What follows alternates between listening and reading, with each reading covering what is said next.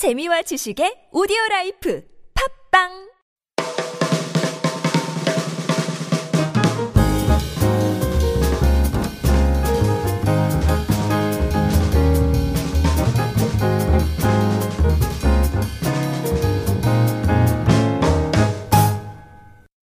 오늘 함께 나눌 말씀은 사무엘상 31장 1절에서 13절까지의 말씀입니다. 2절에서 4절 읽어드리겠습니다. 블레셋 사람들은 사울과 그의 아들들을 바싹 추격하여 사울의 아들 요나단과 아미나답과 말기수아를 죽였다. 싸움이 치열해지면서 전세가 사울에게 불리해졌다. 활을 쏘는 군인들이 사울을 알아보고 활을 쏘자 그가 화살을 맞고 중상을 입었다. 사울이 자기의 무기 당번 병사에게 명령하였다. 내 칼을 뽑아서 나를 찔러라. 저 할례 받지 못한 이방인들이 와서 나를 찌르고 능욕하지 못하도록 하여라. 그러나 그 무기 당번 병사는 겁이 나서 찌르려고 하지 않았다. 그러자 사울은 자기의 칼을 뽑아서 그 위에 엎어졌다. 11절에서 13절입니다. 길르앗 야베스의 주민들은 블레셋 사람들이 사울에게 한 일을 전해 들었다. 그래서 그들의 용사들이 모두 나서서 밤새도록 걸어 벳산까지 가서 사울의 주검과 그 아들들의 시체를 성벽에서 내려 가지고 야베스로 돌아와 그 주검을 모두 거기에서 화장하고 그들의 뼈를 거두어다가 야베스에 있는 에셀나무 아래에 묻고 이래 동안 금식하였다. 아멘. 이스라엘의 초대왕 사울과 그의 아들들의 최후입니다. 31장은 하나님을 왕으로 섬기고 따르지 않고 이방인들처럼 왕을 구한 이스라엘 백성들의 처참한 모습이기도 합니다. 블레셋과의 싸움에서 사울의 세 아들은 전사하였습니다. 궁수들에게 발견된 사울은 활에 맞아 중상을 입었습니다. 사울은 할례를 받지 않은 이방인들에게 죽임당하는 것을 피하기 위해서 스스로 자신의 칼 위에 엎드러져 죽었습니다. 블레셋 병사들은 전리품을 챙기다가 사울과 세 아들을 발견하고 사울의 목을 베고 갑옷을 벗겨서 주검을 벳산의 성벽에 매달았습니다. 그 소식을 들은 길르앗 야베스의 사람들이 나서서 사울과 그의 아들들의 주검을 성벽에서 내려 야베스로 돌아와 에셀나무 아래 묻고 이래 동안 금식하였습니다.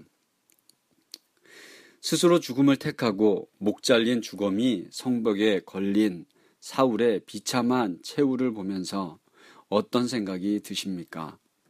하나님께 순종하지 않은 사람의 최후를 생각하고 계신가요? 네, 맞습니다. 하나님의 뜻을 알면서 따르지 못한 사람의 최후입니다. 사울이 사무엘을 처음 만났을 때를 한번 생각해 보십시오. 사울은 다른 사람보다 머리 하나는 더 크고 외모도 아주 출중한 사람이었습니다. 심성은 자기의 가문과 자신을 낮추는 아주 겸손한 훌륭한 청년이었습니다.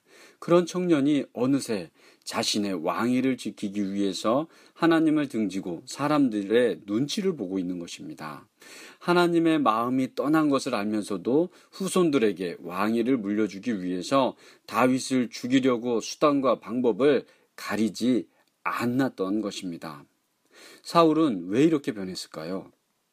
하나님의 주권을 믿지 않았기 때문입니다. 사울이 하나님을 두려워하는 것 같지만 하나님의 율법을 지키는 것 같지만 사실 그렇지 않습니다. 사람들의 눈치를 보고 사람들의 환심을 사기 위한 행동들이 하나님의 명령을 따르는 일보다 앞섰던 것이 사울의 모습입니다. 사람들에게 잘 보이려고 하다 보니 하나님은 자꾸 자꾸 뒤로 밀려났던 것입니다. 결국 하나님을 떠난 사람이 되고 만 것이죠. 우리는 사울보다 외모가 뛰어난가요? 사울보다 더 겸손한거요?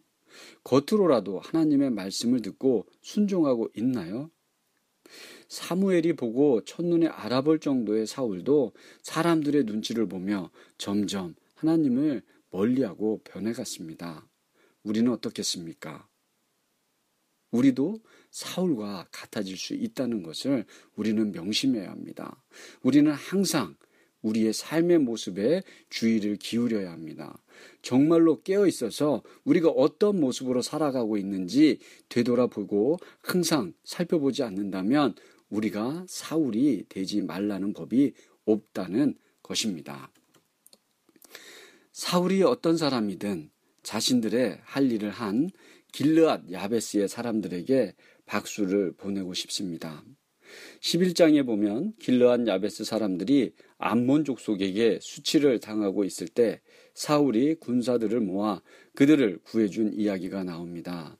수십 년 전의 일을 그들은 잊지 않고 있었습니다.